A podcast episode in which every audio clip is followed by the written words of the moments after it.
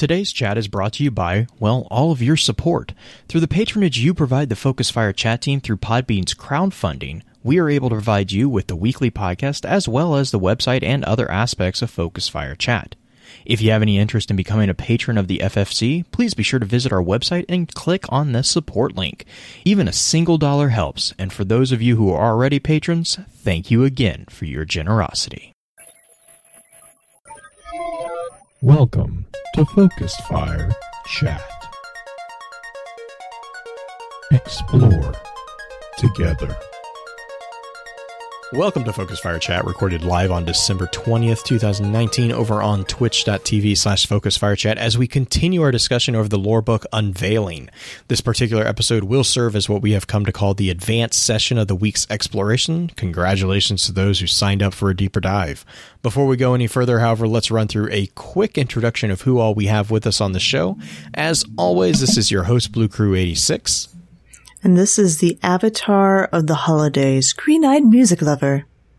And this is, once again, the notorious Nobleman's Rose. nice.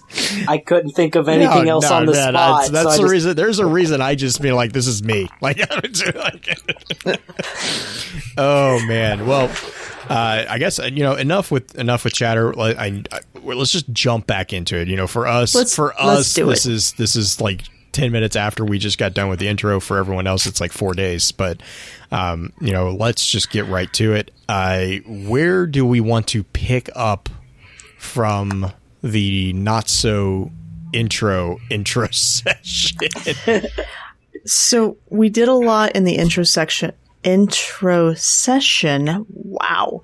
Um, of discussing the concepts around it and the ph- the fact that it's very ph- philosophy heavy mm-hmm. within this book, mm-hmm. but we didn't really dive into the cards themselves. Do you want to spend a little bit more time kind of debating and discussing the cards in this session? yeah. Is more I think that I think that's a Yeah. fair. I think the advanced session to me is where that kind of fits more because we kind of you yeah, know- the nitty gritty. Mm-hmm. So you want to what's So you want to talk about? Pleased to meet you. yeah, I'm gonna I'm gonna read it. Nice. Pleased to meet you. One of your philosophers said, "It's it is not to be it is not to be thought that the life of darkness is sunk in misery and lost in sorrow. There is no sorrow, for sorrow is a thing that is swallowed up in death, and death and dying are the very life of the darkness." He was a shoemaker. He was right, and it matters more than anything.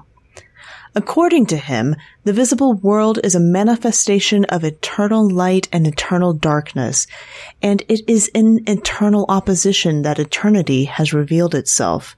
The fall was necessary for creation to escape its first imperfect stasis and seek a truer form. Heresy? Well, then I am a heresiarch.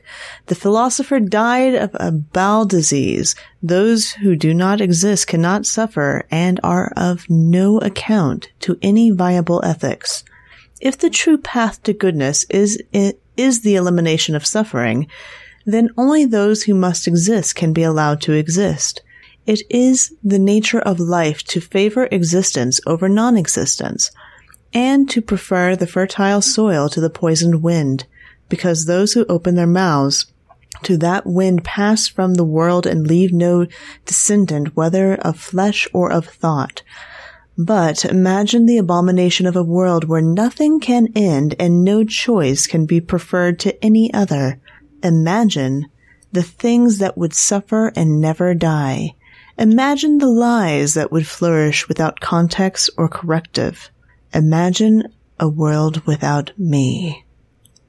So, pleased to meet you is like any good evil character in a movie. It's his opening introduction of who he is when you first see him kind of thing. At least that's my narrative interpretation of it in some respects. It's the I am here and I am important and let me tell you why I'm important because I am here and you need me. Now let me tell you my whole plan because that's going to come next. Thoughts? Oh, I have thoughts. um, I, I'm gonna kind of go off of one of the big things that stuck out to me throughout this whole book. The idea that it is an argument essay, something presented to our guardian to convince them of this idea. And I think in this opening chapter, he is first, or it, the darkness, is relating its ideas, its philosophies to a very human, physical philosopher. Um, he is humanizing his point of view and then saying that even the philosopher is subject to this disease, to the laws that he is um, talking about. And then he brings that back to himself. He says, This is all about me. I mean, he's he's I don't know if it's all about him, but he's definitely in some respects, at least in his perspective, is a requirement for the the life or for the continuance of existence because to and this is a slightly Buddhist thought to be honest, to understand happiness you have to know suffering. So you have to understand that there is suffering to gain happiness and that the too much happiness can lead to also more suffering. And it's just that balancing act that you see there. Blue, jump off of that a little bit. Yeah. So, um, yeah, you, you're talking about the Buddhism. That reminds me of the um, the rice painting of the Buddha, Confucius, and Taoist tasting vinegar. Uh, it's a really cool. The vinegar, I think it's called Vinegar Tasters, if I remember right. It's a I think so. uh, it's really interesting. Um, but no, so so actually, I, I wanted to take two well a couple minutes, and I'm gonna go on a little bit of a tangent for the quote that was used there. Um, so the quote that Green mentioned uh, at the very beginning there. With uh, it is not to be thought that the life of darkness is sunk in misery and lost in sorrow. There is no sorrow, for sorrow is a thing that is swallowed up in death, and death and dying are the very life of the darkness. Uh, this actually is a quote taken from a philosopher, uh, well, philosopher, a Lutheran theologist, and a Christian mystic who went by the name of uh, Jacob Boehme. Um, and this quote is actually taken from his work uh, that is titled Six Theosophic Points and is related ex- uh, specifically to his sixth point, which discusses how the life of darkness is repugnant to that of the life of light. Uh, so he was very um, dichotomy. I, I it was very very balanced, which kind of ties into the whole thing. Um, and this stems from the the fact that darkness is a being a given being a giver of what's referred to as fierce and hostile essence, whereas the light um, gives the essence of love. Uh, and so the quote that this is actually taken part of uh, is uh, I'm gonna read I'm gonna read the full passage that this is from because there's a lot of context that strangely gets missed with when you take a single line out of an entire passage. Um, so uh, Boehme says. The life of darkness is repugnant to all life of light, for the darkness gives fierce and hostile essence, and the life of light gives love essence. In the darkness, there is in the essence only a perpetual stinging and breaking, each form being enemy to the other, a contrarious ex- essence. Each form is a liar to itself, and one says to the other that it is evil and adverse to it, that it is a cause of its restlessness and fierceness. Each thinks in itself, if only the other form were not, thou wouldst have rest. And yet each of them is evil and false. Hence it is that all that is born of the dark property of wrath is lying, and is always lying against the other forms, saying they are evil. And yet it is yet it is itself a cause thereof. It makes them evil by its poisonous infection. Thus are they all, and lying is their truth. When they speak lies, they speak from their own forms and properties. And so also are their creatures. For each form desires to murder the other, and yet there is no killing. But the greater the strife is, the greater becomes their murderous life. And therefore it is called an eternal death and enmity, where nothing but contrariety arises. For there is nothing that would abolish the strife, nothing that could hold in check a single form. The more it were resisted, the greater would be the fierceness, like a fire that is stirred, whereby it burns but the more. Thus, the fierce, wrathful kingdom can be extinguished by nothing save only by God's light, by which it becomes wholly gentle, lovely, and full of joy. And neither can that be, for if the dark kingdom were to be kindled with the light, the light would have no root to its nature and property. No fire could be generated, neither were there any light nor any power, but all were a nothing. Uh, and that's the end of that passage. And so Bohm, uh, Boehme goes on to explain, in keeping with the, the Lutheran theology and the Christian mystical philosophies that he was a very staunch follower of, that, quote, for every life is rooted in poison. The light alone resists the poison, yet is a cause that the poison lives and faints not, end quote.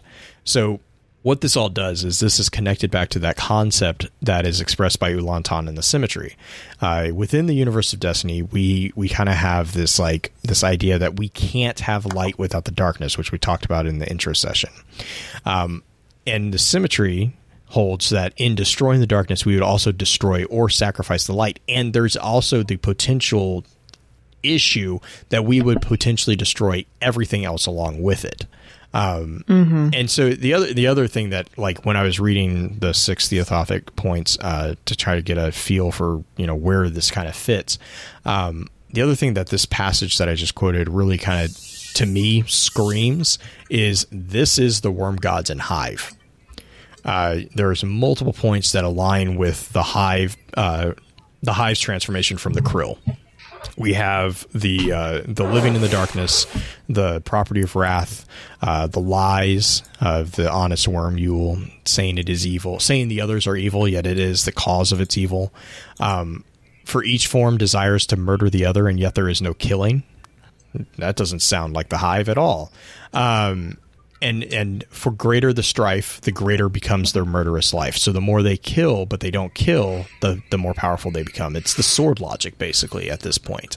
Um, and so and you see that with the more it was resisted, the greater would be the fierceness. You know, the the rat and, and this whole thing just stems from that that concept, which makes it interesting when he goes on, or they go on to say that he was right and it matters more than anything about the quote that they mention here.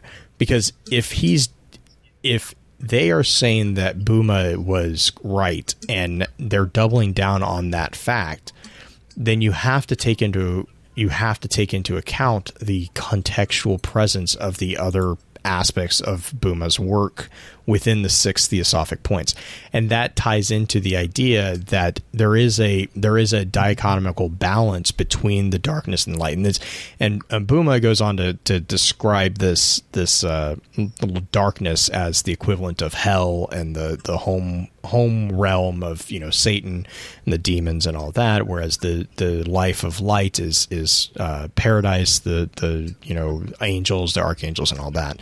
Uh, it ties back into Christian myth, mysticism, uh, Lutheran theology. A lot of it was very influential to his work, um, but.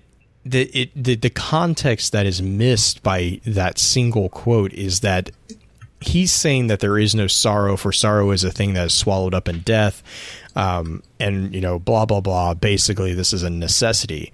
That's not actually what the message is from Boehme's work. Um, he and there, I mean, there's a component that is kind of true there, but it's not something to be embraced. It's something that is just there and it needs to be acknowledged. But I, I, I think that there's there's a lot that is deliberately misleading with this particular intro quote, um, and that's the the beginning of the rabbit hole that I went down this week was because I was like, Green can attest to that. I was like, oh my Yeah, gosh, there are so kidding. many connections. Like there are so Yeah. many connections here. Um, but yeah, It's it's like this is opening up a whole new venture for, for, us for the clarification, in the lore. this was Seth's work, right? Did Seth do unveiling? I wanna say he did. I want to say yes, but I don't know for Okay. sure. I cannot sure he confirm did, that. but because I remember him saying something. Because unveiling was the one that in game was released uh, by Drip Feed, right? He was the Right, and he was the most excited because it did not get spoiled. Right, okay, So wanna I, say- would I say say that based off of those tweets, this is probably his book. It it also has his it has a flavor of Seth's writing, like the uh, the uh, nuanced meanings hidden between each other. I, I that's that's very very similar to his other stuff that he has done for Destiny. So that's why I was just curious. Yeah. But yeah, no, that's that's that's my Alright. tangent for that one. All right. Nobleman, do you got any do you do you want to dive into that anymore or I think just closing on that, um, is just I think with everything that Blue has said, that uh, you begin to really see how the darkness is using um, these philosophies and to present them to us. He's taken that little bit that really fits his narrative um, in his argument. Okay. Nice. Well, then do you want to take over and read The Gardener and Winnower? Sure. Yes, I want to hear your reading style. Once upon a time, a gardener and a winnower lived together in a garden. It was once before a time, because time had not yet begun. We did not live. We existed as principles of ontological dynamics that emerged from mathematical structures as bodiless and inevitable as the primes. It was the field of possibility that prefigured existence. They existed because they had to exist.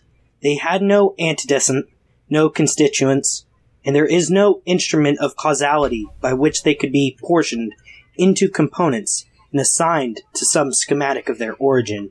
If you un- if you followed the umbilical of history in search of some ultimate atavistic embryo that became them, you would end your journey marooned here in this garden. In the morning, the gardener pushed seeds down into the wet loam of the garden to see what they would become. In the evening, the winnower reaped the day's crop and separated what would flourish from what had failed. The day was longer than all of time, and the night was swifter than a glint of light on a falling sugar crystal. Insects buzzed between the flowers, and worms slithered between the roots, feeding on what was and what might be the first gradient in existence, the first dynamo of life. Rain fell from no sky. Voices spoke without mouth or meaning. A tree of silver wings bloomed, yielded fruit, shed feathers, bloomed again. In the day, between the morning and the evening, the gardener and the winnower played a game of possibilities. So, before the Big Bang, the day was longer than all of time and the night was swifter than a glint of light. That line itself is probably one of my favorites in this card in general, just because it it paints a very interesting picture that so much and if you're and it depends if you're taking the poetic stance of light being the amount of change happening and darkness being the amount of uh, entropy or the amount of, of reversal or culling or winnowing at that point. So much change was happening here that they needed they needed to establish the rules before they actually played the game to make things more balanced. And they played a game of probabilities. Blue, I know you're gonna have thoughts on this one too. Yeah, I, I already mean- saw some of yours. Yeah. Yeah.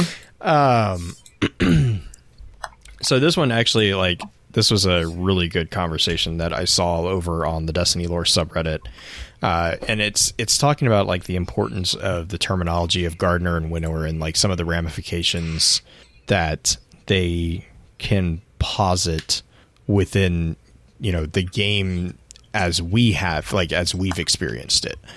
Um and this is from a user who I, I love the name. It's both so good and so funny at the same time.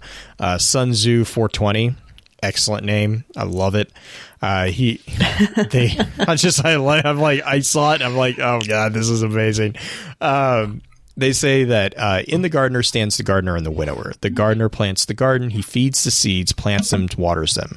The winnower watches the garden as it grows. He sees both that which is desirable and undesirable.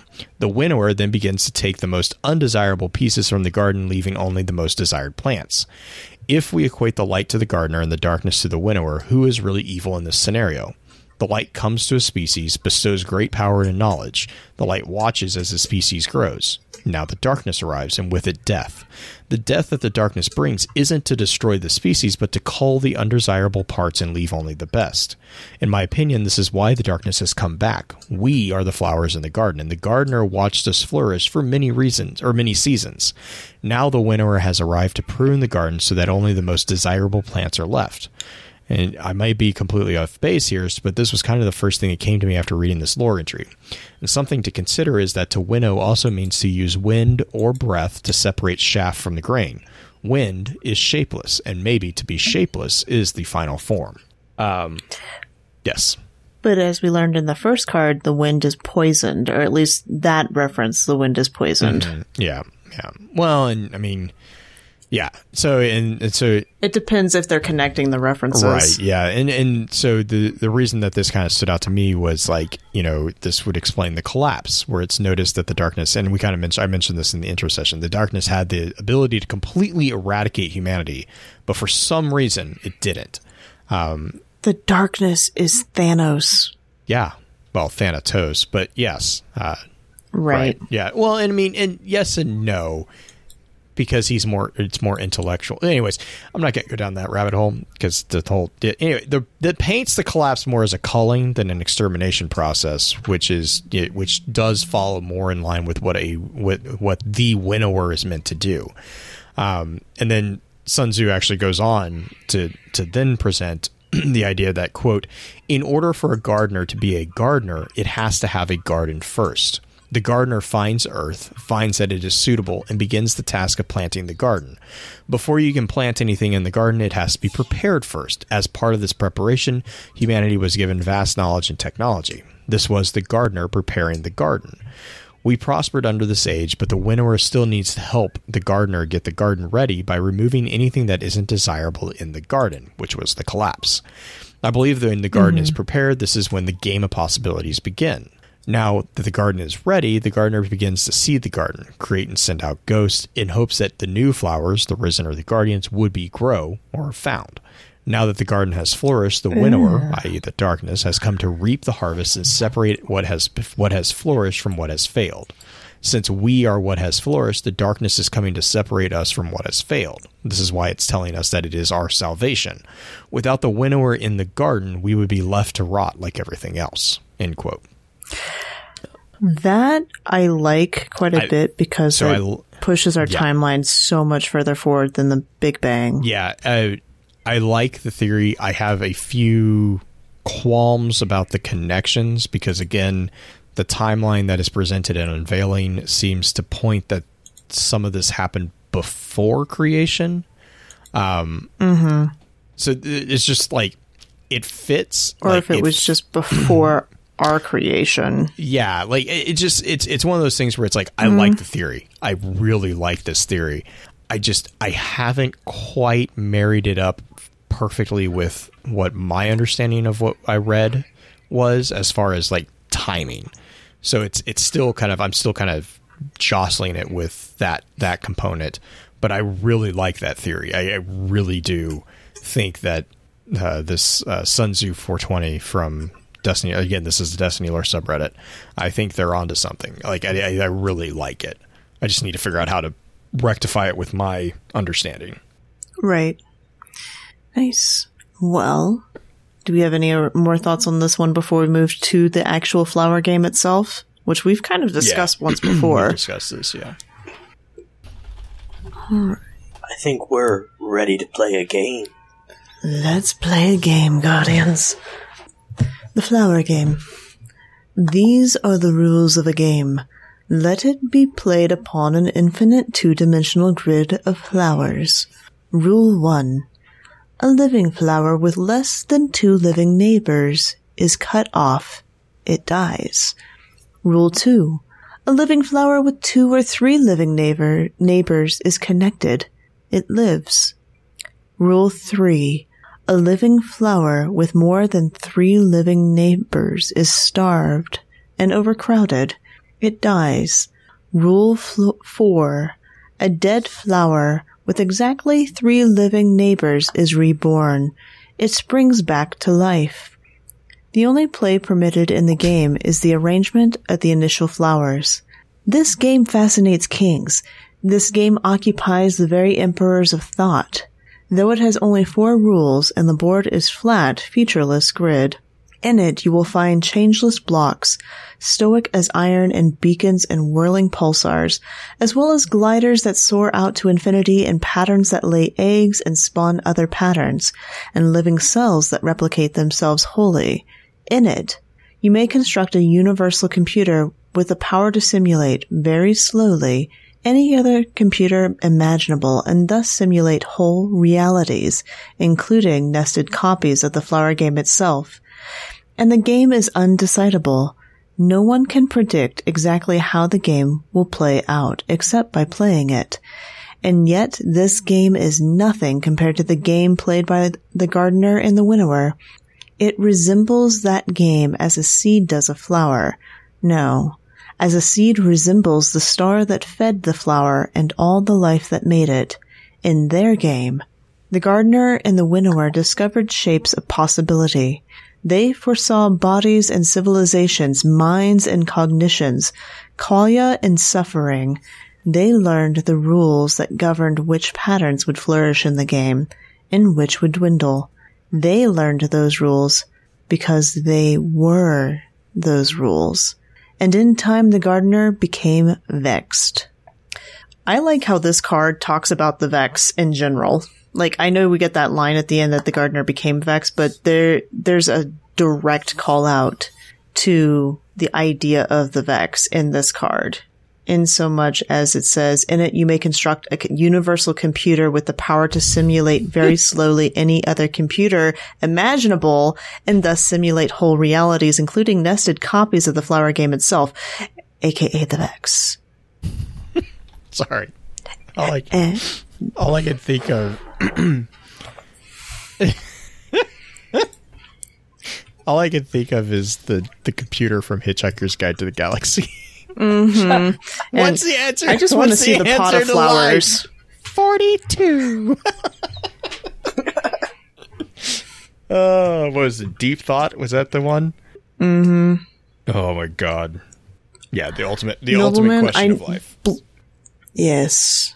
Um, Blue and I have talked about this one quite a bit and discussed the idea of the flower game, or actually, what what was it called originally? Uh, Blue, uh, Conway's Game of Life. Conway's Game of is, Life. Excuse me. it is also called out in Tyrannicide 1 uh, by Mara Sov. And then I want to say someone mentioned, I can't remember who mentioned it, but there is a, so there's like a, a glide, it's called a glider. Um, there's an a glider on Eris Morn's uh, stand. There's there's an actual call out to that too. So. Oh really? Hmm. I think um, one of the big standouts to me um, is how the darkness is starting to go into, um, or maybe he does quite a bit in the previous chapter, but there is a lot of metaphor um, and double meaning in this um, chapter, and a lot of things that start to call into question the reliability of this. Of course, in game, Eris is constantly telling you not to trust um, anything that he says. But um, I think one of the things that um, is the example here is the flower game itself. Um, mm-hmm. I have a friend who, at 14 years old, he uh, programmed a copy of this game. So, with that information, it tells me this is something very simple, something we humans can understand and yet the darkness is like, but this is nothing compared to what the gardener and I play. You know, this is just a simple example so that you can grasp the gravity of all of this. These are fundamental rules of the universe at stake here. they it's fundamental rules of the universe because they and the thing that I um, they are the rules. The writer calls out that they are the rules themselves, that they are the not necessarily the forces, but the they're they're the actions. They're the the adjectives, I guess, rather, or the verbs, or my guard, my English. I was not an English person in, in high schools or college for that matter, but they're the ones who are moving. They are the movers. I guess that is the easiest way for me to say it of everything. So I, with the gardener and the winnower being the movers of everything, the defining, you can't, can you define them because they are the movers? Can you define the actions? We're, we're creating a, um, we're humanizing the movements of this. But I, I ramble a little bit. Shall we move forward? Yes. Blue? Sorry, I'm I'm po- I'm poking chat right now. Sorry. I see that. I was just like, I'm just, okay. Black flag. Why? Oh, I'm a bad person. the final shape.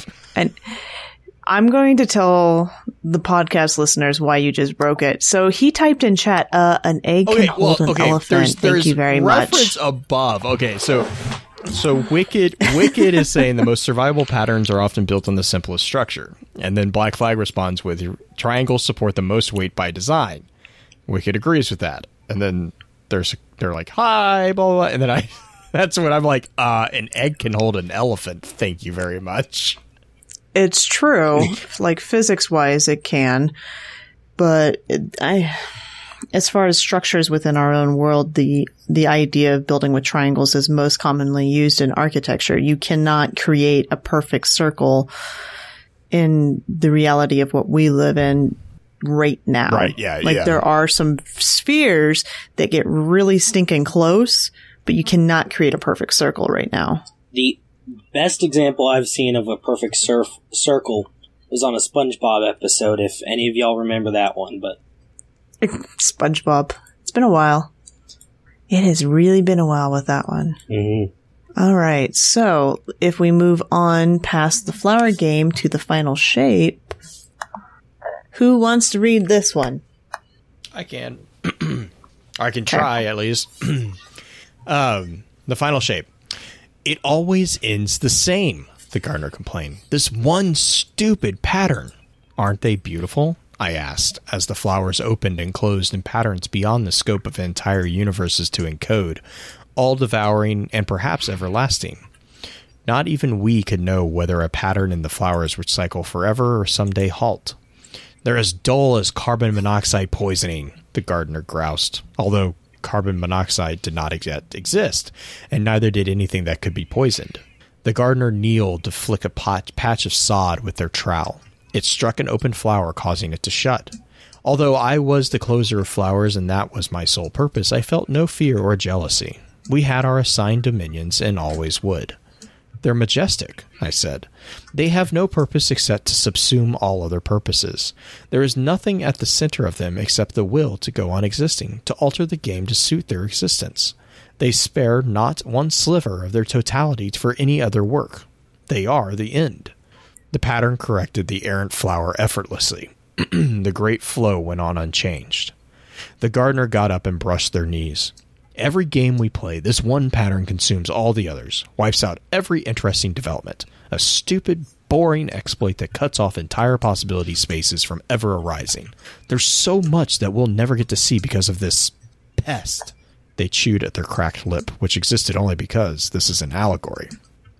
I'm going to do something about it, they said. We need a new rule. Do you think that the gardener basically breaks the rule by creating the new rule? I know we're going to kind of get into that with the first knife as well, but Um, I think, I think this shows the the idea of chaos versus order. Really, Um, one thing that I did see a couple people kind of call out was the fact that the gardener apparently does have the capacity to kill uh, with the the whole thing with the flower, um, which was interesting. Like because it, it's called out rather rather overtly that the the winnower was supposed to be the closer of flowers. The gardener was not the closer of flowers, but the gardener is able to close flowers. Like it, it's it seems like that was a that, that's just a, it was just an odd little thing, um, and a lot of people kind of focused on that uh, for various for various reasons. Um, but I, I did find that kind of interesting. Uh, the other thing is is like you know again going back to the game of life and everything like that.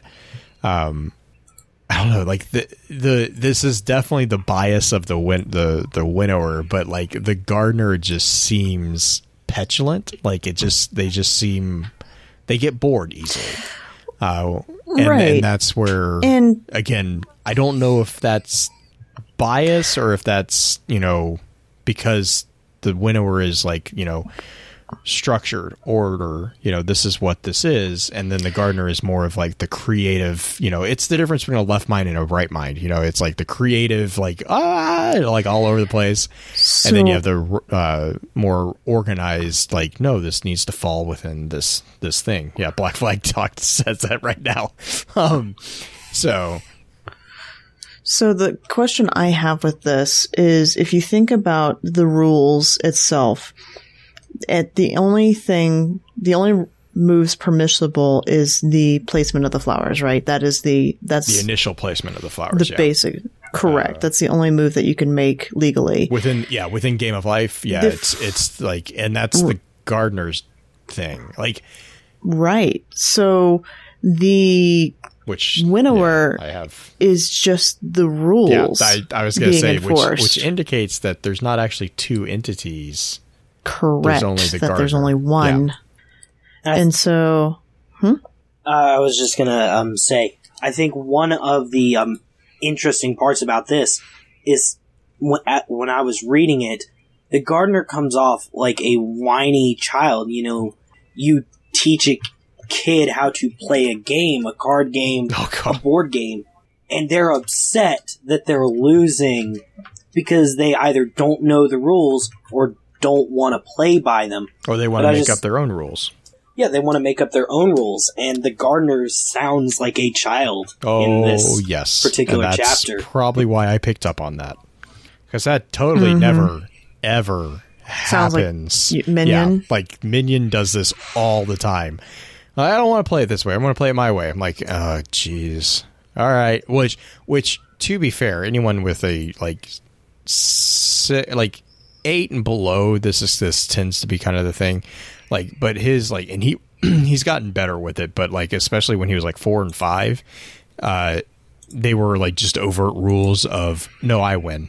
Like it's like you know that whole thing. It's the the, the focus of winning. Um, Oh, see, that's an interesting idea from Black Flag. that they were the, They were the that they were the same thing at this point. Yeah. I can That see has that. that I has can also absolutely dangerous see that. ramifications in my brain. Oh yes. That's interesting. I like that idea. How far am up? Up am I going to have to scroll to find uh, what Black Flag is talking At the very last one, It's at yeah, the very bottom. He says the They're at one yeah. point with the same being. they are or They at one point. are or or at one which point. I mean goes back to the idea that the gardener is a creative mind and the, the winnower is the analytical mind. Like it's you know technically you have a left brain or left hemisphere, right hemisphere argument with the the brain. Um, well, it's the idea of the rules being enforced once the rules are mm-hmm. set. Thing is, is that the gardener, and if the gardener is, and the winnower are one being at this point, that the fact that the gardener basically hacked itself into breaking its own rules in some respect, making it to where it's going to have to balance it out somehow with the other half by creating other rules or creating other aspects that are going to balance it out. Mm-hmm. Because it's cheating. It's cheating itself. And when you indulge in too much, something wrong happens oftentimes. And it would, to be fair, it's also not the first time that something psychological could be brought into Destiny. I mean, geez, the whole thing with the uh, the three queens is a huge nod potentially to psycho psychoanalytical thought between the between the ego, the id, and the superego. There's like pretty there's pretty close correlation between the three queens and the the three components within uh, early psychoanalytical models. But do I talk about the first knife? Mm-hmm. Let's do it. I would, Nobleman, I would you love do that to one. do this one. yes, absolutely. I looked up in shock. I said, What? What do you mean? A special new rule? Something to. The gardener threw up their hands in exasperation.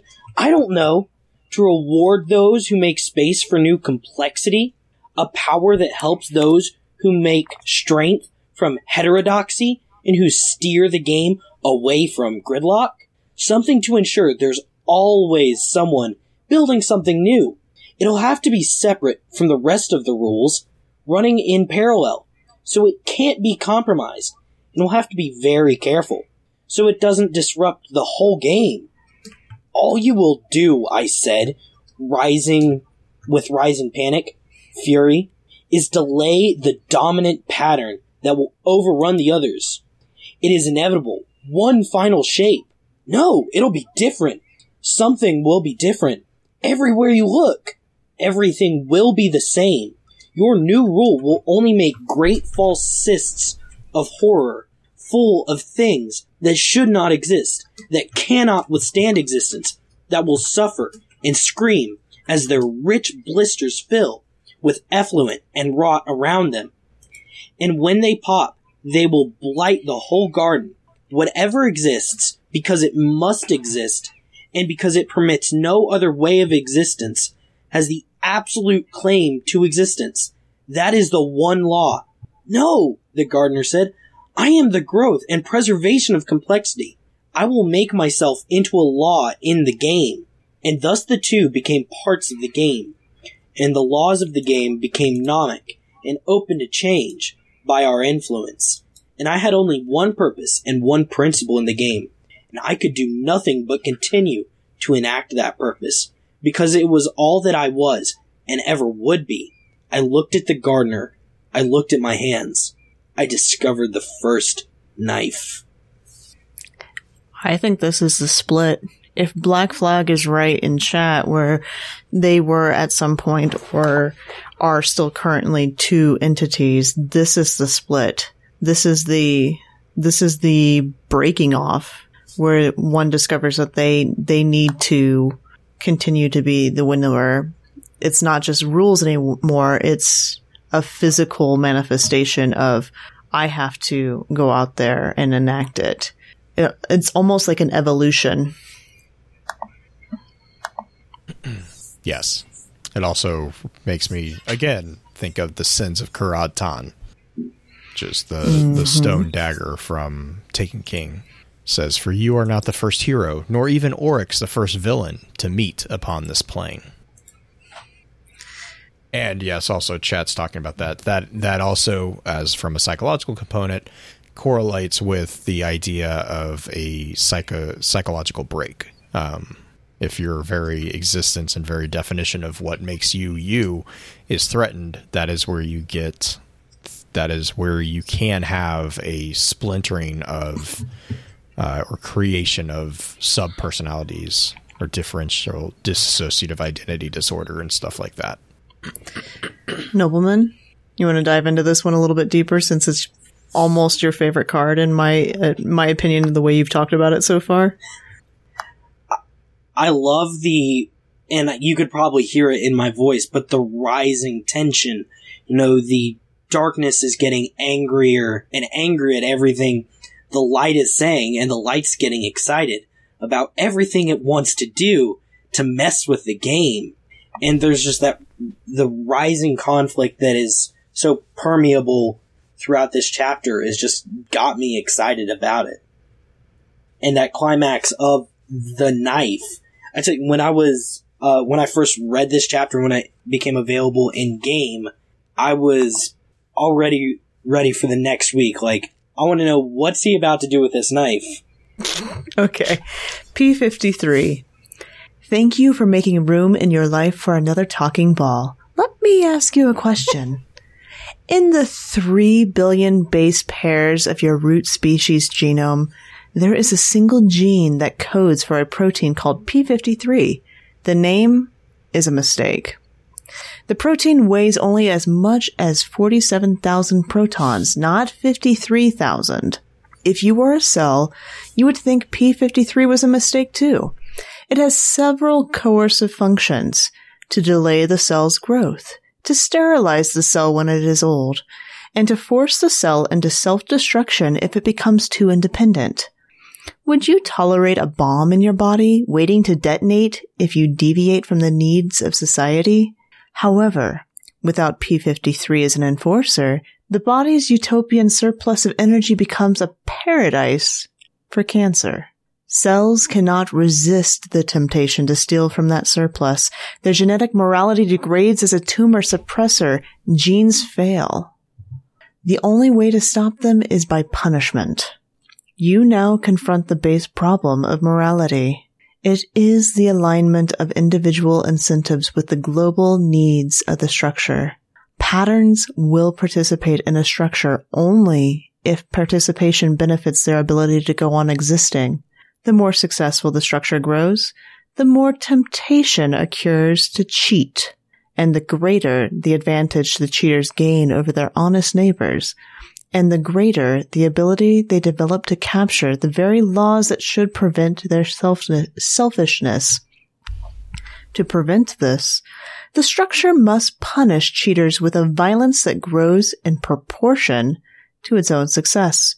My question follows. Is P53 an agent of the darkness or the light? All right. this one was a big one um, for me right after that first knife. Uh, going back to my idea that this whole lore book is an argument essay, it's building tension throughout the chapters. And then right after you hear about that knife, that hint of violence, the darkness stops itself here and sort of preemptively explains its actions explains why its actions are so drastic in this circumstance. Um, it relates once again its um, metaphorical actions to a very human idea going to protons at you know very physical parts of our everyday life Mm-hmm. and i think that um, structuring once again allows us to grasp why this whole book exists, what the darkness is trying to accomplish in its messages to you. Well, I mean, it's just, it's planting the seeds of doubt in this card. Pure and simple. That is, it is ma- forcing you to think about things that may not necessarily be something that's comfortable. And with that, I unleash the blue. Release the Kraken! Hmm. I'm going back to the fact that you can't put morality on that. Just yeah, that just, I realize that, but it is literally just a metaphor. no, I know it's a. Sh- I It's a understand terrible- I'm that sorry, you I caught have, myself. It's a you terrible have metaphor. issues with the metaphor, and I realize the reasoning behind your um, anger about the metaphor, but it is a metaphor. well, and I guess my my I, mm, I'm trying. I'm trying to. It's the situation that this card is setting up that the greater advantage the cheaters gain over the honest neighbors and the greater the ability, it there's the morality of that, the fact that there must be a balance to propagate, to continue in some way, shape, or form. Now, the overabundance of something, the idea that there are way too many women and not enough men in a, a society, the breeding will still continue. Mm-hmm. There probably, I mean, I'm trying to think if there's a movie that this literally happens in. It is the plot of the movie. It's like a 70s film. Well, I mean, I Why guess I I, guess to to kind of boil down my dislike of this is I can't help but see the slippery slope that this starts. Oh, absolutely. But that's the point of it. It's supposed to create one. Right. Which is why it's very frustrating because this is, I mean, ah, ah. Sorry. No, no, no. That's not at you. That's that's my brain immediately jumping Yeah. to the. That's like, I I immediately jump to see. Okay, this argument here. When you start saying that you're I like this card for its function within the book, right, regardless of the self-contained unit of the card. and that's and that's This where I did. That's where I'm, that's job. where I'm diverging is because the self-contained issue Yeah. of this card is in my mind problematic because it it's not axiomatic as far as the my problem is is that it's not it's not self-sustainable within itself and so then when you start using it to defend other aspects of the book i start finding holes in logic But that's but that's the point of the card. It's to create. It's a false logic. Right, It's right, not that's a That's fair. solid logical argument, and it's the creation of a slippery slope for which our guardians should start to slide down the path that the winnower is guiding us towards. that's fair Oh gosh. I don't know if we want to continue on this card or if we should just move forward. I think in closing for this Oh. card, I think you know, as as much as you can say about morality, the big point that this card is, exists for in the context of it is to sow discord, sow doubt, um, Mhm. and to try to It's- convince you that it is as much, at the very least, as much in the right as it is in the wrong. It is trying to shove the choice onto you based on your own personal morality. All right, t equals zero. Uh, I don't know whose turn it is to read, but I'm okay with reading this one. Go at it. Let's do it. T equals zero. We wrestled in the garden in the loam of possibility where nothing existed and everything might. A shadowed agony among the flowers. We trampled the petals beneath our feet. We stomped the fruit to pulp and we ground the seeds into dust. In the wet, wet pop of grapes and the smear of berries and the per- perturbation of the field that was the garden before the first tick of time and the first point of space were the detonations that made the universes. Each universe was pregnant with its own inflammatory volumes and braided with ever, with ever ramifying tamli- timelines each volume cooling and separating into domains of post post-symmetric physics, all of which were incarnations of that great and all-dictating bipartial law that states only exist lest you fail to exist. And we, and still we fought. We brought down the tree of silver wings and left the stump to smoke amid the meadows. We left prints of our splayed feet and our straining backs in the clay. Our trampling feet made waves in the gardens, which were the fluctuations around which the infant universes coalesced their first structures. The dilation fields yawed beneath the existence, yawned beneath the existence. Symmetries snapped like glass, like creases, flaws in space-time collected filaments of dark matter that inhaled and kindled the first galaxies of suns. And still we grappled. Our rolling bodies pushed things out of the garden, worms and scurrying life from, from the fertile soil, wet things from the pools and the leaves. They came out into the madness of primordial space. They thrashed and became large. And I won. I won because the gardener always stops to offer peace. And when they do, I always strike. But by then it didn't matter. The game was over. The garden had given birth to creation. The rules were in place and there would, and there would never be a second chance. We played in the cosmos now. We played for everything. And the patterns in the flowers, terrified by our contents, contention, were no longer the inevitable victors of a game whose rules had suddenly changed, and they passed into the newborn cosmos to escape us. This is a very interesting I actually have more problems with this card than I do with P53, believe it or not. No comments. Awesome. Um, I have more problems with the humanizing of the two characters in this one than I do with anything that happens in P53. It's just a very, very human, um, oh gosh, anth- anthropomorphism Yeah, yeah, yeah, of the two forces or the entities themselves, if they are indeed entities. And it may just be using the language to give us something to grasp as far as understanding the nature of the quote unquote battling or the wrestling within the garden. The, it does sound very much so like the idea of the Big Bang, the right before it, the amount of tension there must have been within that moment before everything pushed out into the universe and the creation of the universes. I, the thing that I find interesting is that instead of a game of thought, this just basically is the laying of the flowers of the l- real game, the game of life. Thoughts? Hmm. I don't. I know, um, I don't have any. Blue in your uh, in your notes. Um, you had talked about the um, silver wings and what those might represent. Mhm, mhm. when I in my so I wonder if you could just expand upon that.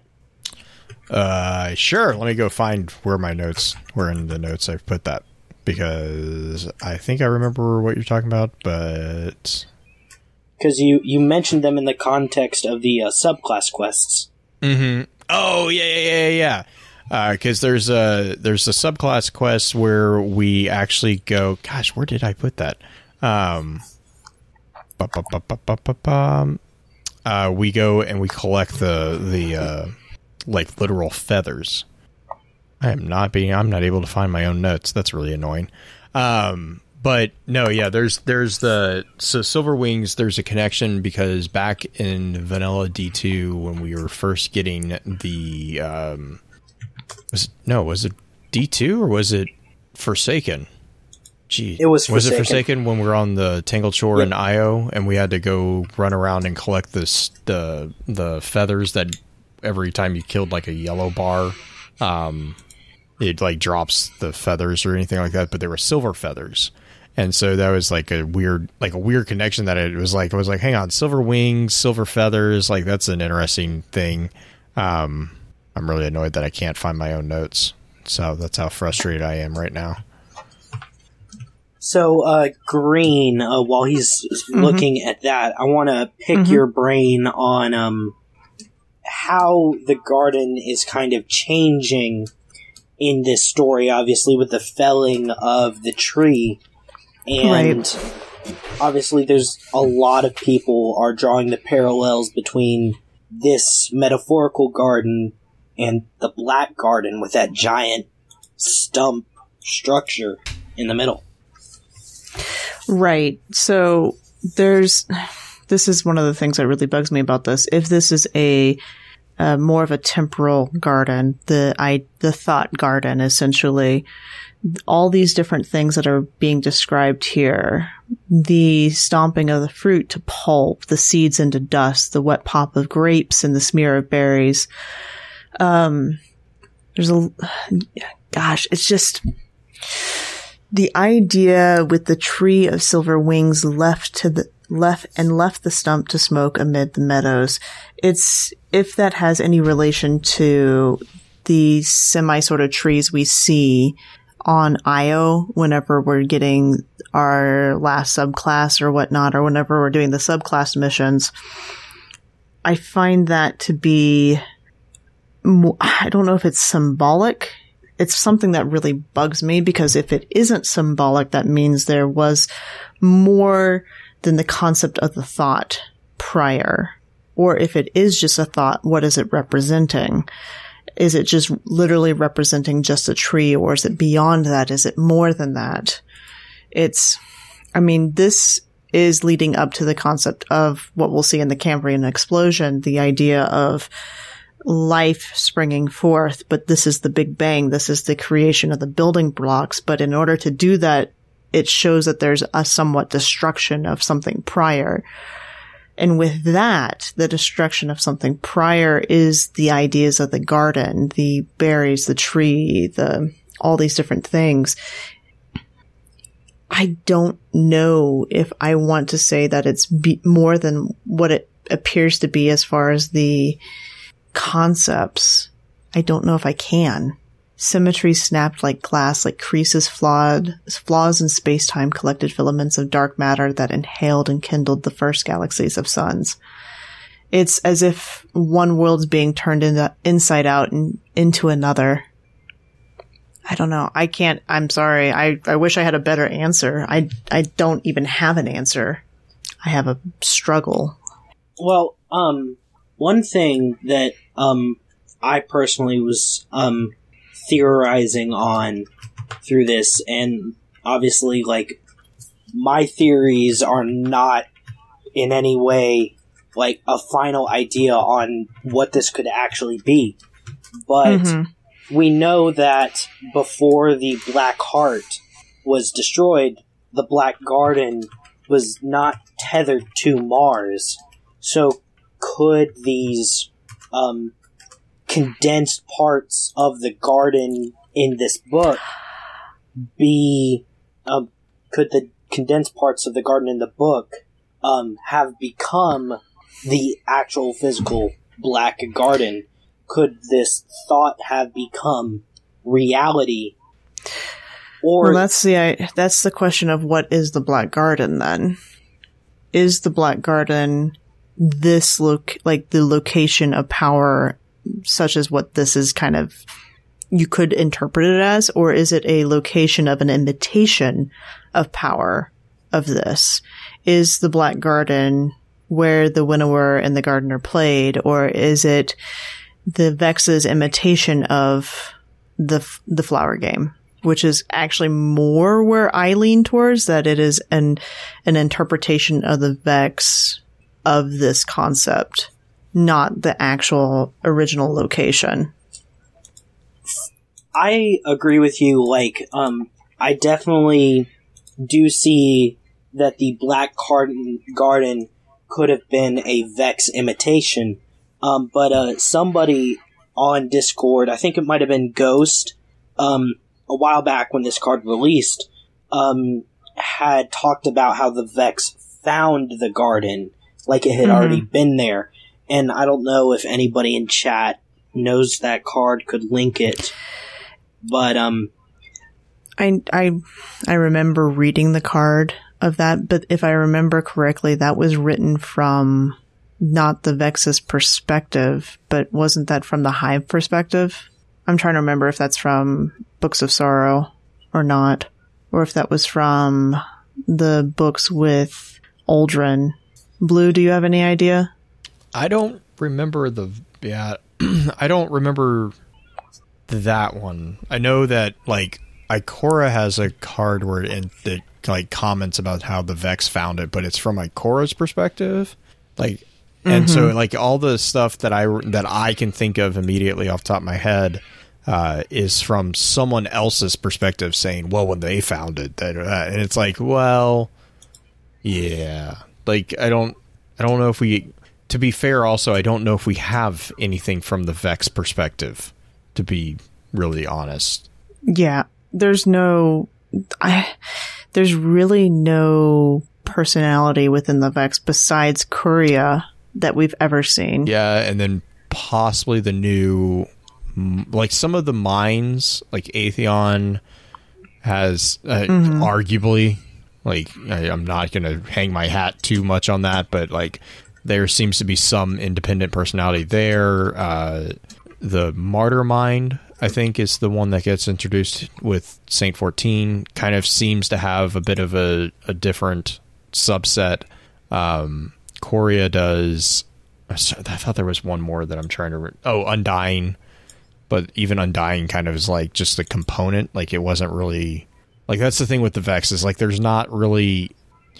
The Vex are are basically mini colonies already within them because the radiolaria. So it's like it's it's hard to say that there's a Vex that we would identify as an individual that is an actual individual because they're not technically they're they're components of like a hive structure and it's not hive like it's like it's Right. like uh I, I love how I have to keep coming back to Halo. It's like the hunters from Halo. They're Lekgolo uh, worms. They're they're colonies that operate in unison to create a massive character or a massive creature.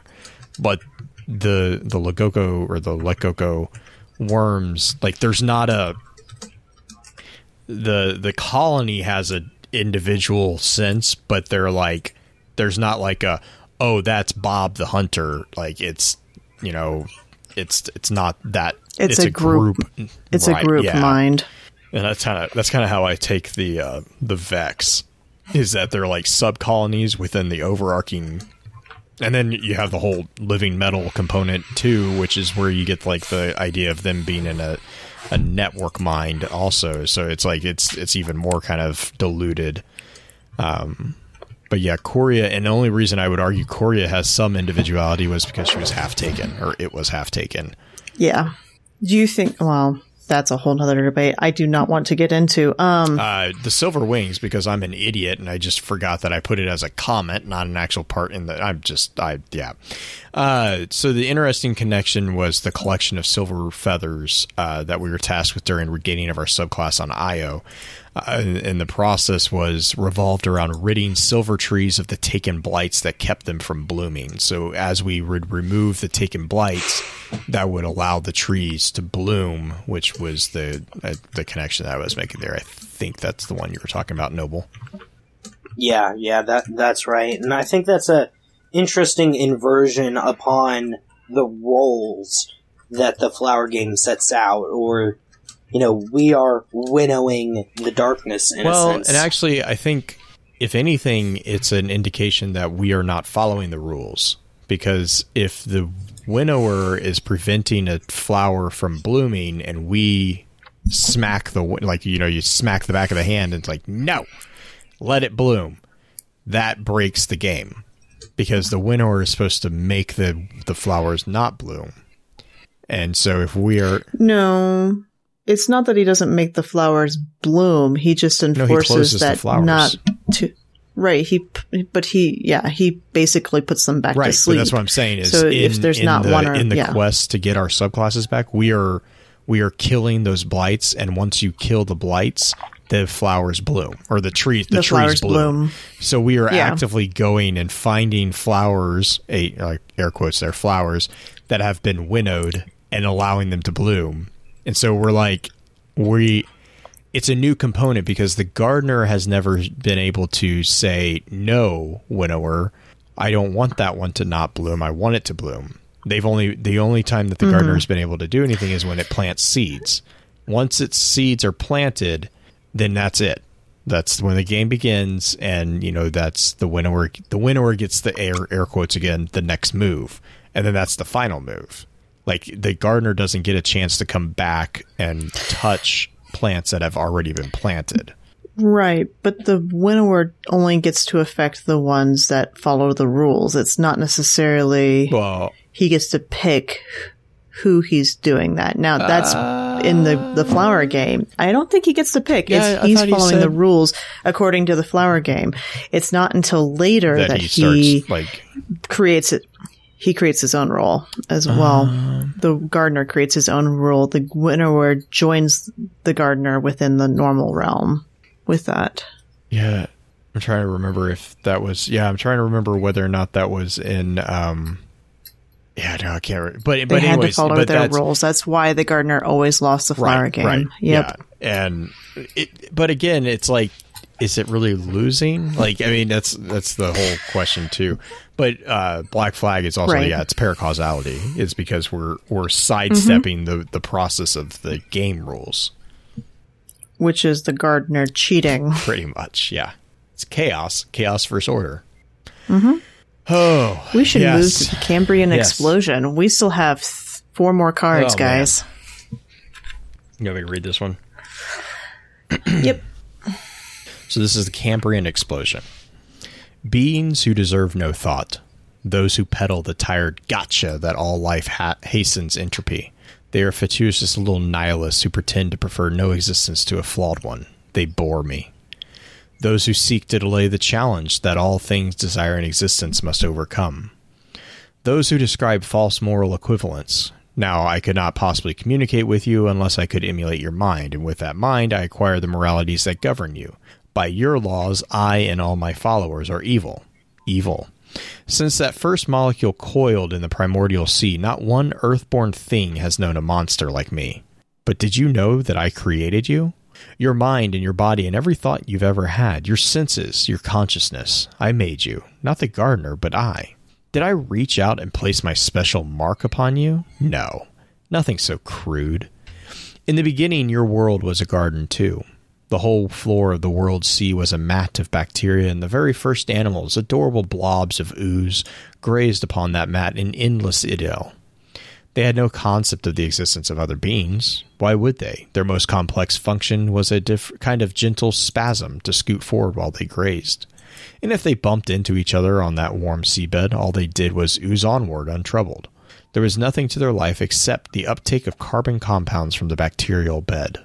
Then, one day, the fall occurred. So much earlier and so much more necessary than your myths remember some poor mutant discovered that it could collect carbon compounds much faster if it stopped grazing on the bacterial mat and started dissecting and eating the lumps of predigested carbon all around it, its neighbor oozeballs. It couldn't help but do it. It couldn't help but thrive. We don't get a choice about the rules, we just play the game. It was the first defector, the first predator. It changed everything. Now the oozeballs needed sensors to watch for danger, and brains to integrate those senses and generate plans of survival, and swift neurons and muscles to enact that plan. This was the Cambrian explosion, a great birth of complex life on your world. I caused it.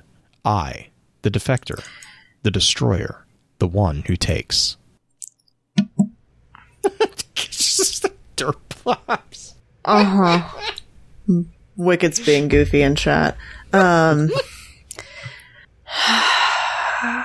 All right. The Destroyer. I like. I mean, like it's it's The- again. It's it reminds me of Ghost It's- Fragment it's- Darkness Three. Right. It's the forced evolution. Uh, It's not and even. it's not even it's not even forced, forced evolution. It's just, natural. it's just yeah. the ev- it's just Well, the though right. it does say so much earlier. Well, no, it doesn't. Yeah, I, I, I, was, I was like, it So- does say so much earlier, but no, it's not force. It's just he's just making a note that it's not what your myths are saying. Right. So the idea of this that the winnower winnower isn't necessarily is it's making another um, comparison to the idea that the winnower is a part of natural order, not necessarily an aggressor, but part of the natural evolution of things. The the quote unquote mutant.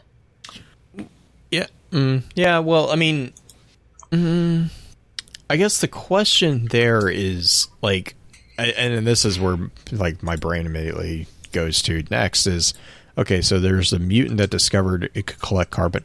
What mutated it? Was it just a natural mutation, or did the winnower like bump it? You know. There would there would have to be some sort of um like a not necessarily a P53 but some sort of glitch in the system.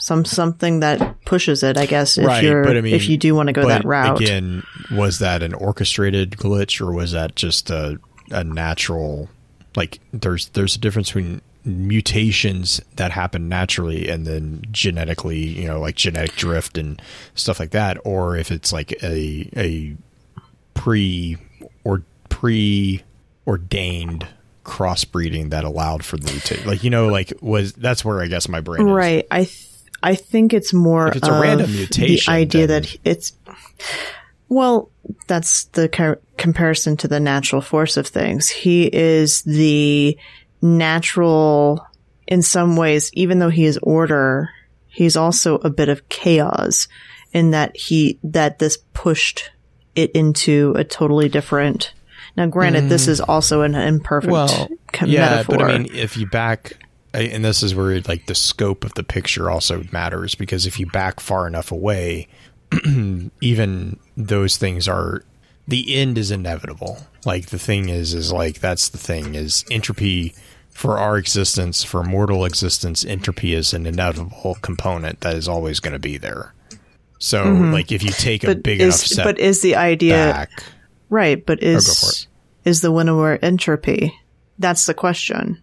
Is the winnower the yes, the one that pushes you off to the other side. So that's, it's the natural force of it mm-hmm. again. And that's the problem is, is that basically the writer is having to again and again and again try to explain these concepts of this is a force that pushed you just slightly.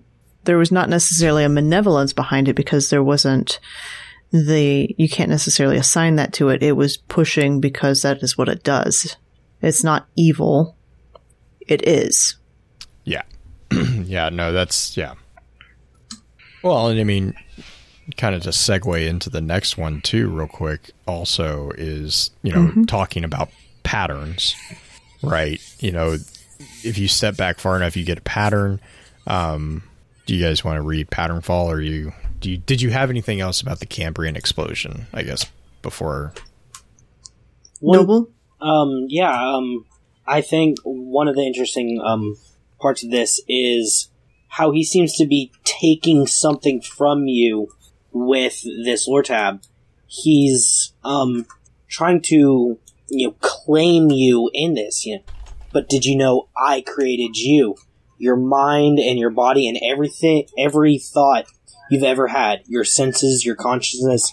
I made you, not the gardener, but I that's just again part of his argument um and the whole book that he's trying to pull you to him i think that was my big takeaway from that Um, real quick, also the I like it. Cambrian explosion, just historically, uh, was the uh, event that approximately about 540, 545 million years ago uh, was when most of the most of the fossils, the major animal fossils, kind of appeared in the fossil records. Um, and it's also where, like, I think they said that that's where it's the result in the divergence of most modern, I think it's metazoan phyla. Uh, so it's it's a it's a rather important little thing that happened, um, because it's basically when first major groups of animals first appeared. So, and it was also in the in the scope of life on Earth, it actually happened in a relatively short time, which is why it's called the Cambrian explosion, even though it lasted 13 to 25 million years. So, you know. But uh, pattern fault, real quick. Uh, so we're talking about the the difference between the winnower and the gardener, uh, and the question about the hive. Uh, pattern fall actually kind of nods to this. Noble, do you want to read this one? Sure. The patterns that escaped the garden landed in the water. Of course, there was no water at first. The patterns were abstract waves tumbling through the fire of the early universe, trapped in chaos, cycling through the desperate self preservation tautologies, while vast beings from beyond the narrow dominion of cause and effect thrashed and battled around them. For an eon, they were nothing but screaming equation vermin, scurrying through the quantum foam, fleeing ultimate erasure. But they were tenacious. They propagated in the saline meltwater of comets orbiting the first stars. That broth of chemicals became their substrate, and they learned to catalyze impossible chemistry with quantum tricks. Then they rained from the sky into the steaming seas of fallow worlds, and there they built their first housings from geometry and silica. In all their transformations, they retained that kernel of ultimate self sufficiency that had made them victors in the flower game. But they are not incontrovertibly destined to rule this cosmos. They were made before the light and the darkness, but the rules are different now, and even this pattern must adapt. adapt. They are not all mine, not in the way that admirers such as my man Oryx are mine, utterly devoted to the practice of my principle, but some of them have, nonetheless, found their way home. This card bothers me for just that I last am line. with you there. It explains Oh why my they have gosh, problems like- with understanding the geometry of the spaces. Are you with? I, I mean, no, no, no. Like, are you saying that as like a legit argument on this one? Because literally, the only thing that bothers me is the voice of my man Oryx. It just, I cannot read that without saying they're not all mine. Not in the way that admirers such as my man Oryx are mine. I have a hard time not reading it any other way. I, I totally agree with you. That is so drifter esque in the way it's written. it's just a different voicing that than what we've gotten used to. But Blue, you have a more serious thing than we did on that one. What was going Uh, on? so the Vex, this explains why the Vex have issues with the geometry of spaces uh, within the uh, Books of Sorrow, uh, because it says they are not incontrovertibly desi- destined to rule the cosmos. They were made before light and darkness, but the rules are different. So their pattern must adapt as them when they had to when they were brought forth and they didn't understand the geometry of the the throne world they're having to learn the geometry of each space now afterwards and so that's where you kind of get the thing um, this also gives a nod to what we talked about a little bit with aspect uh, with the discomfort that the vex have with the um, i can't remember which one it is but the the black garden vex because i'm assuming those are the ones that are have have Sol have, progeny. quote found their way home Huh. was it Sol Sol device divisive i think i don't know Sol Progeny. It's Sol It's the one progeny. with the plants on it excuse me Yep, the progeny. The ones that we just spent three months killing. Mm-hmm. The one that Undying Mind is technically part of too, by the way. Yep, yep, yep. But yeah, no, that's that's what I Let's took away see from there here. was like, oh, this explains why the Vex had problems with like understanding stuff. Okay. I don't I don't know if I want to go in I don't think I have anything else for that card. Nobleman? Um, one thing that bugged me about this, and maybe y'all can help me process a thought on it, is they were made before the light and darkness. Um, that these physical creatures existing outside of the timeline being there before the light and the darkness whose conflict supposedly created them. Very, that inconsistency really bothers me. I don't think it's at no standpoint. I don't think that- that's an yeah, it was at, it's at no Right. point stated that they were physical before. It says the patterns that escaped Mm-hmm. the gardens landed in the water. So again, we go back to the concept of is the light and darkness the unmoved mover? Because the rules of the flower garden were around before they were, and the patterns are the rules. And so you kind of have like this weird co- coalescence of, again, three way war between light, darkness, and the other. And so this is kind of almost pointing to the fact that the Vex might be the other two. Like you know, there's a there's a component that could be that way as well. Um, but then the ending actually causes a little bit of confusion because then he cl- it claims the winnower claims ownership of them. So, like, I I always took it as the Vex were the patterns that enacted the rules of the flower the flower garden or the flower game. They weren't necessarily sentient, but then when they got released, they escaped. However, they did. They gained the degree of sentience and developed into the Vex. But originally, they were like agents of the winnower within the game that was the flower game. It would be like if in the game of life, the the logarithm that says you know these rules must be followed somehow made the leap into our reality. Hmm. If that if that makes Sorry, sense. I'm trying to process. It does. I'm trying to process a part of what you said. Of you mentioned that the Vex are if they're enacting the winnower's aspect, but I almost there's part of the Vex that do that, yes, but there's also part of the Vex that enacts the Right. gardener's Right, aspect but too. if you're seeing them as the logarithm of the game, that would make sense. Because the gardener inputs his com- or Mm-hmm. If- their command, and then the winnower it's just a right, computer. right, yeah, It's a computer following Deep the Mind. rules. Deep Mind and from that's Hitchhiker's Guide. right. Oh God, Deep Mind, Deep but, Mind, but- way way scarier. Um, The answer is 42. Oh God. Okay.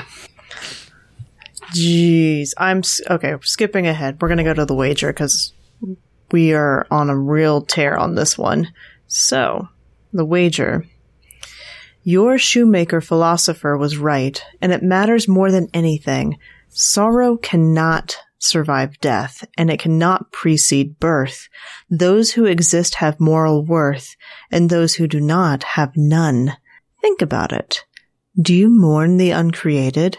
Do you grieve for those who were never born in a nation that never developed around an ideology no one ever imagined on a con- continent that never formed? No. And from that self-evident truth, you must raise your eyes to the ultimate revelation.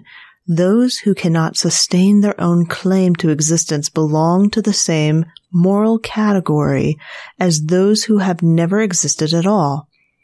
Existence is the first and truest proof of the right to exist. Those who cannot claim and hold existence do not deserve it. This is the true and only divination, a game whose losers are not just forgotten, but are never born at all. That which cannot claim and hold existence is not real. You do not mourn the unreal. Why should you care for it? Tend it. Guard it. It was the gardener that chose you from the dead. I wouldn't have done that. It's not, it's just not in me. But now that they have invested themselves in you, you are incredibly, uniquely special. That wandering refugee chose to make a stand, spend their power to say, here I prove myself right. Here I wager that given power over physics and the tru- trust of absolute freedom, people will choose to build and protect a gentle kingdom ringed in spheres and not to fall to temptation and not to surrender to division and never yield to the cynicism that says everyone else is so good that I can afford to be a little evil. The gardener is in all, is all in. They are playing for keeps and they are wrong. Or so I argue. For after all, the universe is undecidable. There is no destiny. We're all making this up as we go along. Neither the gardener nor I know for certain that we we're internally universally right, but we can be nothing except what we are. You have a choice. You are the gardener's final argument. It would mean everything if I could convince you that I am the right and only way. I truly value you. To the gardener, you are a means to an end. To me, you are majestic. Majestic. You are full of the only thing worth anything at all. I am, by the only standard that matters or will ever matter, the winning team. Existence is a test that most will fail. Would you not count yourself among the victorious few? Don't hurry to, del- to deliver your answer. I'll come over and hear it myself. Dun dun dun. I mean, this is the wager, the rev- Yeah. like that. It's pretty. It's a pretty straightforward card as to what the winnower is doing. And like so my my problem with this card is actually from like the structure of it, not actually what's well, there's a couple of questions I have about the the content. But it's interesting to me because here the when he when it mentions the gardener that is talking about the traveler. However, it is not the gardener. It's not capitalized. And I'm like, and that's where my brain starts being like, okay, I'm trying really hard not to overthink that. Everything in these in the text within Destiny, there's like there's really weird things about if it's capitalized, it's one thing. If it's not capitalized, it's another. And so that's where my brain immediately is like, okay, but the, it, the avatar of the gardener picked you, or you know, like what what is going on there? Um, but then later in the thing, it's the gardener again, and the gardener again is not capitalized. So I'm like, I'm I just I go back and forth on this is why I'm still not decided on whether or not the traveler and the triangle ships are actually the gardener and the winnower. or if they're just the physical manifestations of them, and there's actually separation between the two. as far as like the uh, I, I don't know if you would actually call it syntax or whatnot for this, but with the gardener being not capitalized, I think it's referring to the traveler because it's not the force, it's the You think avatar. okay? Yeah, that's kind of what I was. That's how I read it. But I, I'm like, but here, I mean, I will, I will hundred percent say I am. Well, I would like ninety nine percent. I'm very convinced that when it says the gardener chose you from the dead, it is talking about the traveler choosing, or Right. well, the ghost and the traveler. Now, here's a fun little thought game to play. If the gardener lowercase is the traveler and the winnower is talking to us, but it's not the winnower prime or not the force of the winnower, it's the avatar of mm-hmm. the winnower. Is there a possibility of either, because they are part of the fallible mm-hmm. world, of mm-hmm. either of them being corrupted?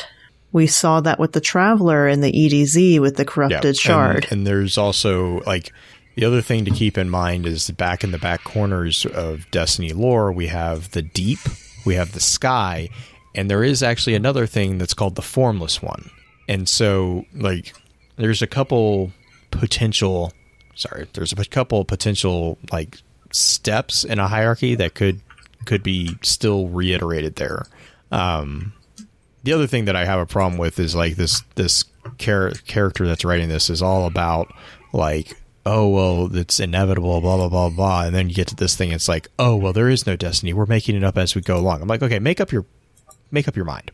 Like is it is it we're playing is this based on the flower game and you know we're cheating the rules? Or is this is this free will and like from a debate standpoint that's very frustrating to me Well, the the I think there's the aspect of free will because we are able to cheat and exit the game because of the paraca- Right. paracausality of it. and and I agree. I do agree that the guard, the guardians or the risen present a a sidestepping of the rules. I get that, but what the winnower here says is that for after all, the universe is undecidable. There is no destiny. We're ma- we're all making this up as we go along.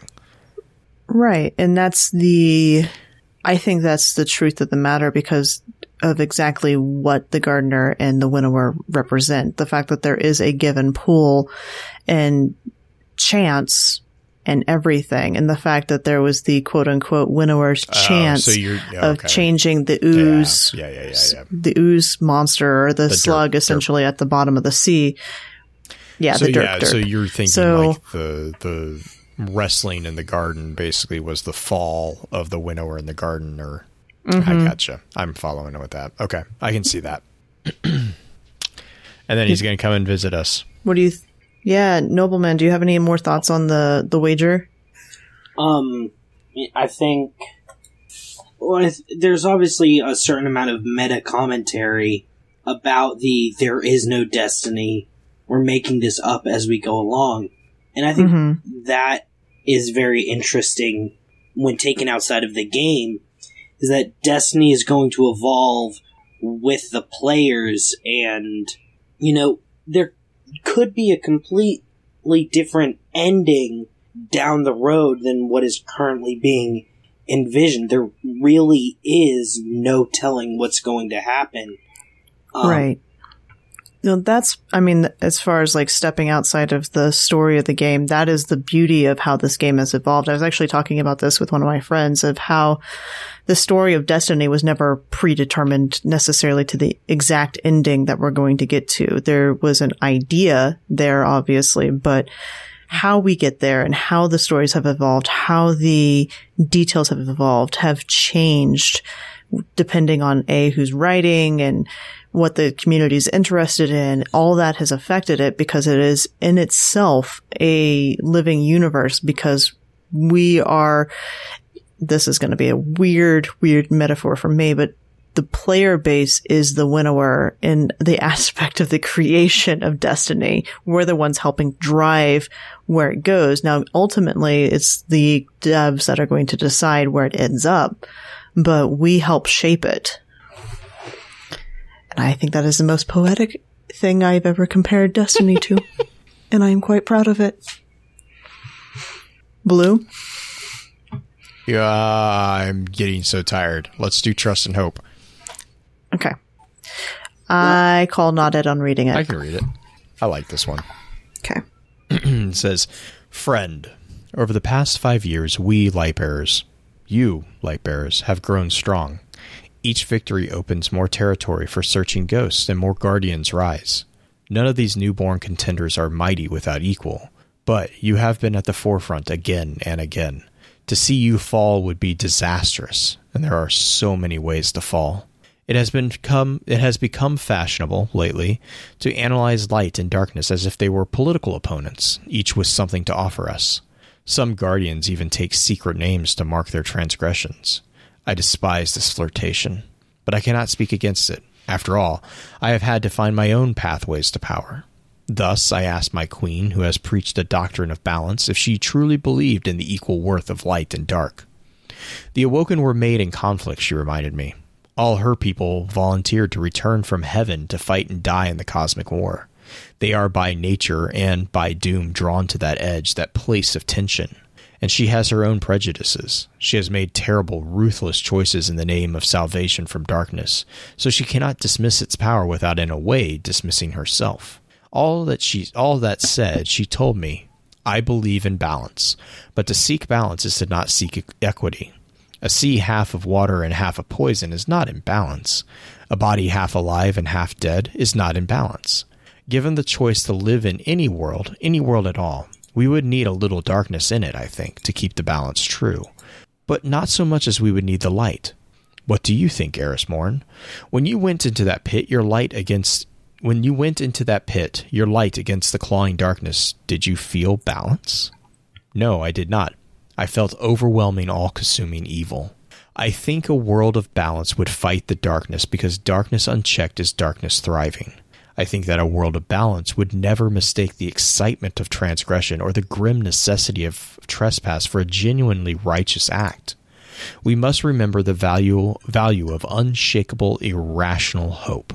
The choice to act as if we lived in a better world can create a place for that better world to exist.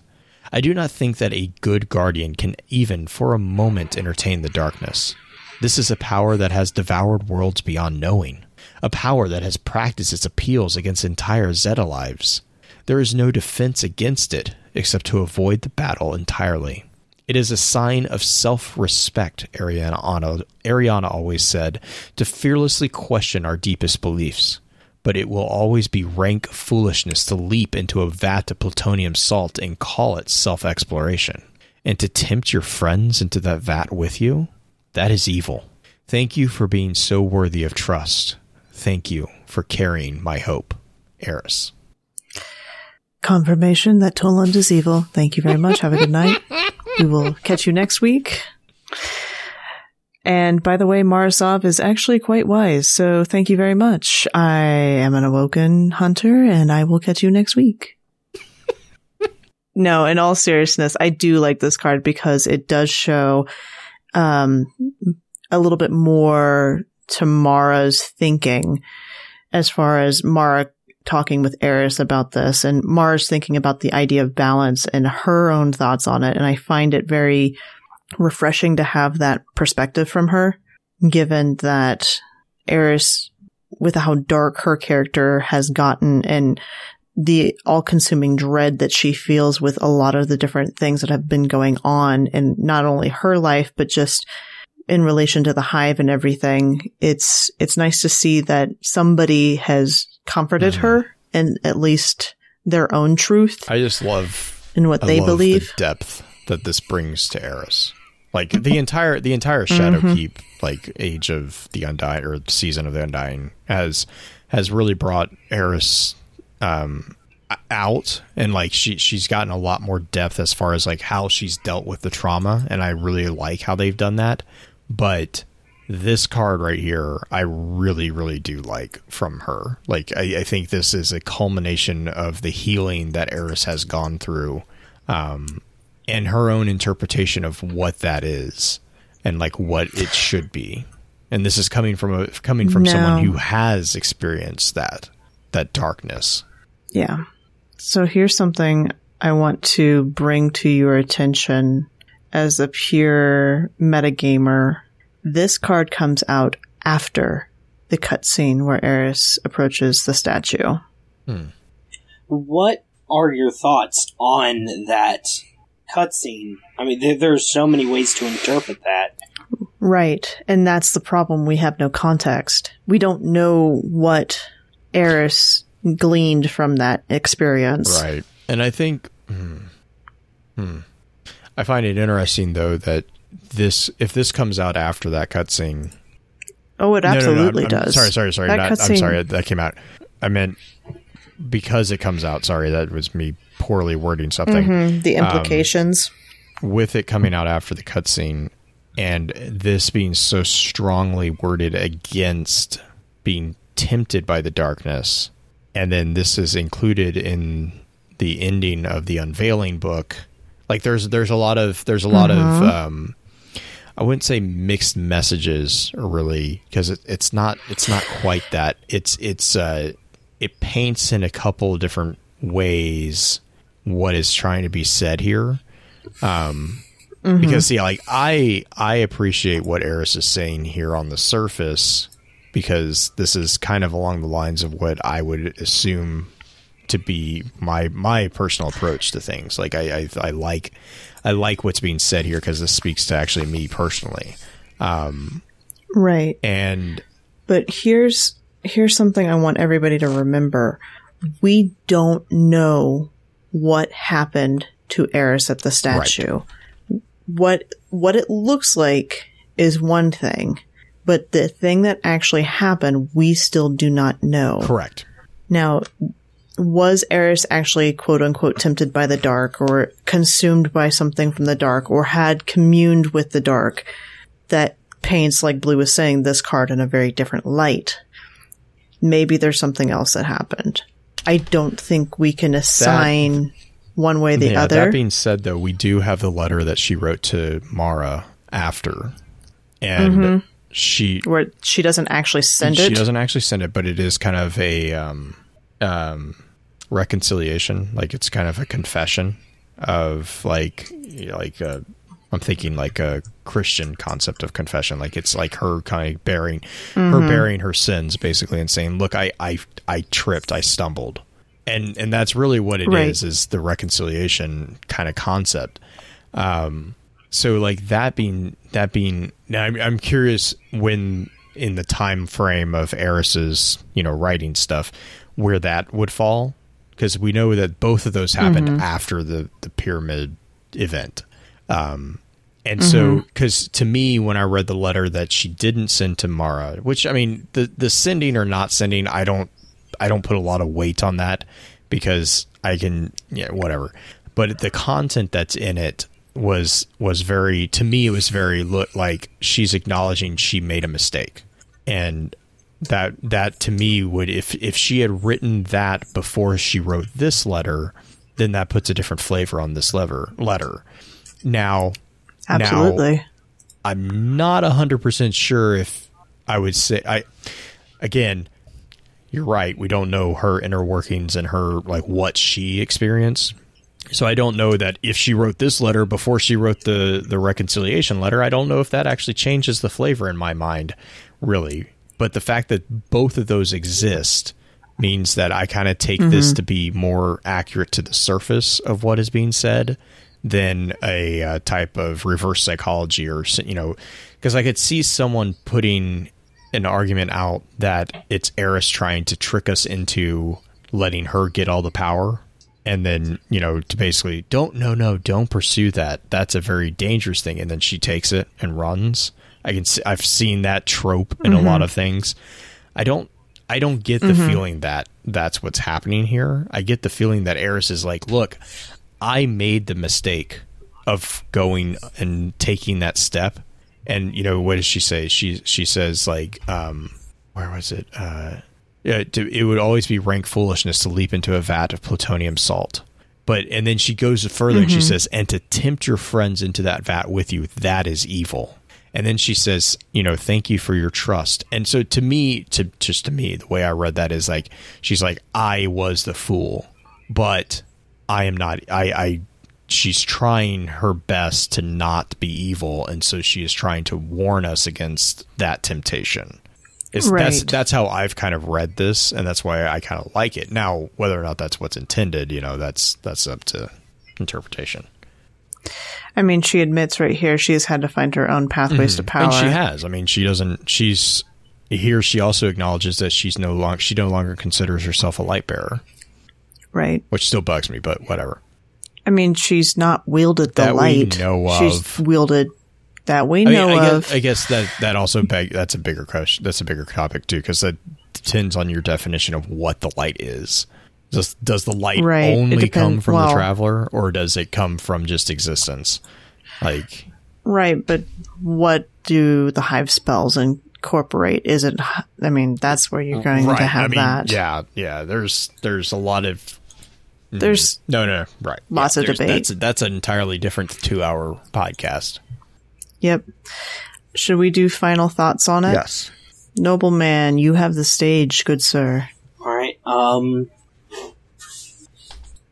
this whole book is um just it, it calls everything into question, morality and P fifty three in particular. Um, and it gets you to really think about how much can you trust what is being told to you. Can you really side with the light or the darkness?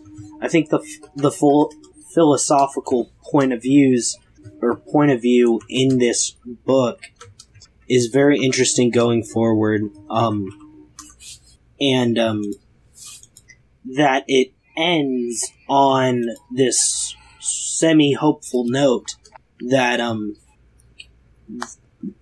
that you've still got friends and light there to back you up is a very powerful point. It is. I think that this book is very much so propaganda, hoping to convince convince others to question. And I think that is a good thing. I do think that diving into the questions more and debating it more is important for our for us as guardians and for just the whole concept of we've toyed with the idea of, of playing with the dark with Drifter's game.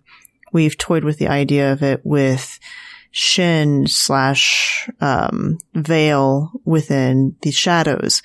And so this is taking another step into our own examination of it. Now, whether or not guardians do examine it and kind of go into a philosoph- philosophical debate of what is going on, that's neither here nor there. That's up to each person individually.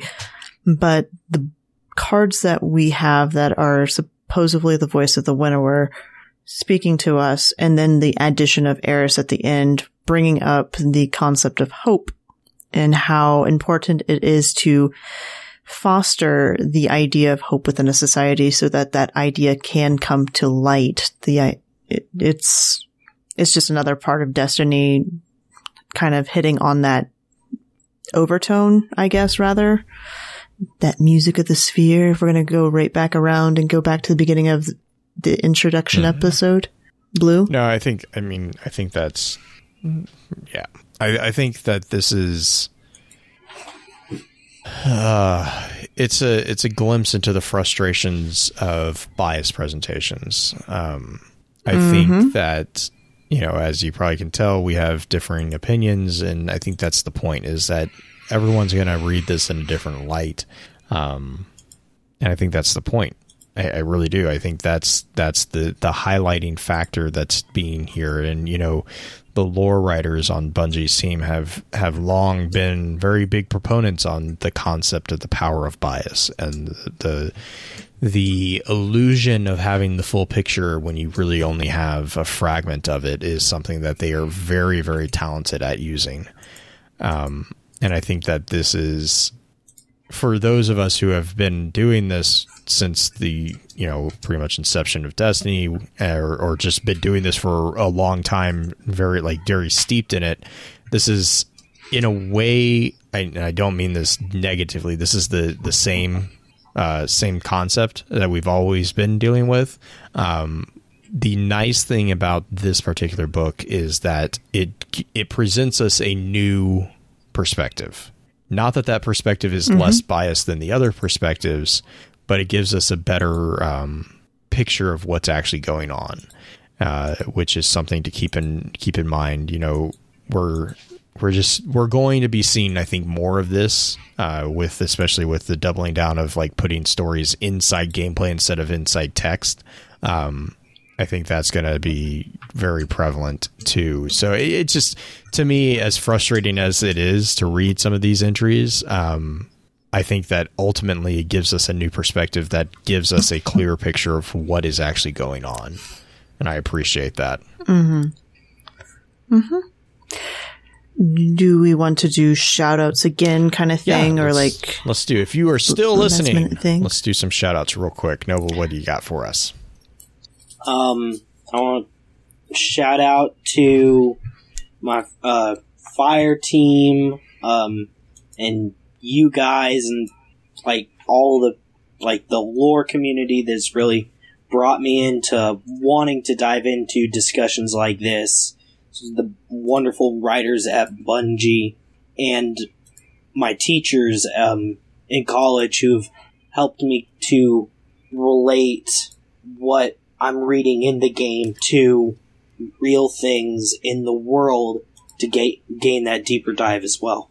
Nice. Absolutely. Green, what about you?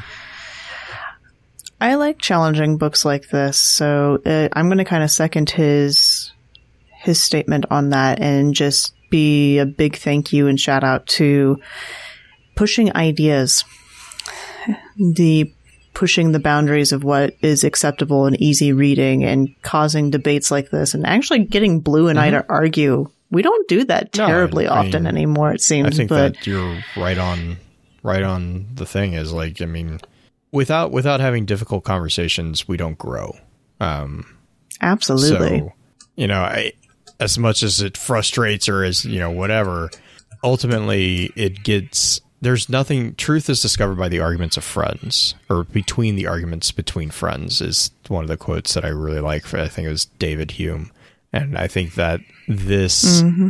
podcast has always been that source of that argument between friends um, so I, I, giving us fuel for those arguments i think is never going to not be appreciated and, and just in my opinion but sorry green i didn't mean to jump in there no, you're good. I, I'm okay with that. Um, as far as housekeeping shout out type things, remember that on January 3rd, we're going to have Man at Arms with us and doing a, basically a let's party kind of discussion, aka we're letting Man at Arms mm-hmm. on the mm-hmm. show. So it's going to be a party. Um, but beyond that, happy new year to you guys when you get there. I hope your holidays have been great and we will see you in 2020. And as always, goodbye.